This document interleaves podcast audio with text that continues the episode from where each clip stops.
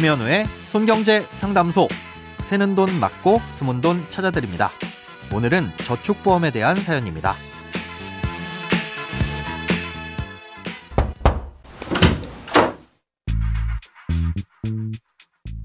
안녕하세요. 5년 납입 만기인 저축보험에 2배 추가 납입까지 해서 원금 4,500만 원을 넣어두고 올해 10년 경과되어 총 5,300만 원이 되었습니다. 10년 동안 800만 원 이자가 붙었고 비과세 상태입니다. 그런데 상품을 보니 10년 초과 시점부터는 최저금리가 연복리 1.5%로 적용되고 이번 달 적용 이율은 3.12%로 되어 있습니다. 저는 현재 40대 후반의 기혼 여성이고 앞으로 2, 3년 정도는 직장을 더 다닐 수 있을 것 같습니다. 그때 퇴직하면 퇴직연금엔 5천만 원가량이 쌓여 있을 것 같고 연금저축은 지금까지 400만 원 정도를 납입했습니다. 국민연금은 21년 가입했고요. 이런 상황에서 향후 건강보험료 등을 고려했을 때 저축보험을 유지해야 할지 해지한다면 어떻게 운용해야 할지 궁금합니다. 또 앞으로의 저축은 어떻게 해야 할지도 고민입니다. 연금 부분은 들어도 들어도 어렵네요. 조언 부탁드립니다. 오늘은 청취자 최지영 님이 보내주신 사연입니다. 우선 저축보험을 유지하는 것이 좋은지부터 말씀드리겠습니다. 현재 적용되는 이율이 3.12%라고 하셨는데요. 이 이율이 오롯이 적용되는지 확인이 필요합니다. 저축보험은 10년 이상 유지하게 되면 이자에 대한 세금이 면제되는 비과세 혜택을 받을 수 있습니다. 비과세로 연 3.12%의 이자를 받는 건 약 3.7%짜리 일반 과세 예금 상품에 넣는 것과 비슷한데요. 쉽게 말해 연 3.7% 이상의 이율로 굴릴 수 없다면 그냥 저축보험을 유지하는 게 더 낫다는 뜻입니다. 그런데 대부분의 보험들은 납입이 끝나고 유지되는 중에도 비용이 발생합니다.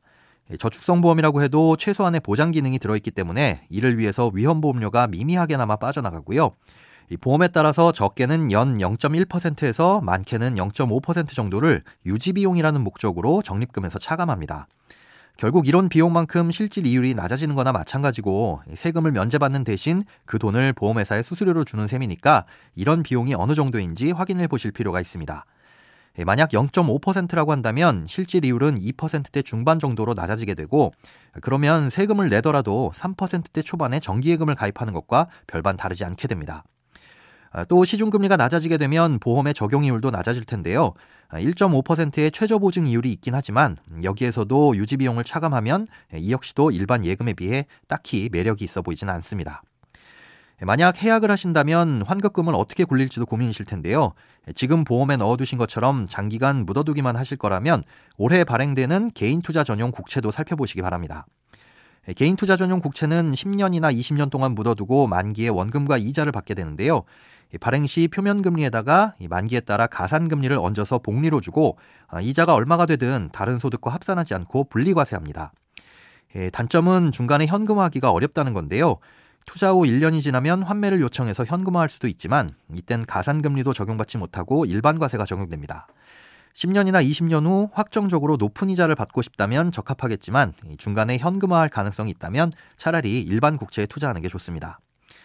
다만 이런 국채를 포함해 모든 일반 과세 상품은 이자가 건강보험에 영향을 미치기도 하는데요. 이자가 연간 천만 원이 넘으면 건강보험 피부양자 자격을 상실하게 되고 건보료에도 영향을 미칠 수 있습니다. 개인 투자 전용 국채의 경우 금리가 4% 정도만 돼도 10년 후 원금의 50% 가까운 이자가 지급되니까 이 목돈을 한 번에 넣지 마시고 올해 천만 원, 뭐 내년 천만 원 이런 식으로 1년에 받는 이자가 천만 원이 넘지 않도록 하는 것이 좋습니다. 예, 앞으로의 저축은 여러 가지 방법이 있겠지만 연금을 준비하시는 거라면 최소 직장을 다니시는 향후 2, 3년 동안엔 연금 저축에 납입하시는 걸 추천드립니다. 연금저축은 연금 수령 시 연간 1,500만 원이 넘지 않는 것이 중요한데 현재 적립액이 많지 않으니 그런 부분은 신경 쓰지 마시고 세액공제 혜택도 잘 챙기시기 바랍니다. 돈에 관련된 어떤 고민이든 상관없습니다. imbc.com 손에 잡히는 경제 홈페이지로 들어오셔서 고민 상담 게시판에 사연 남겨주세요. 새는 돈 맞고 숨은 돈 찾아드리는 손경제 상담소. 내일 다시 만나요.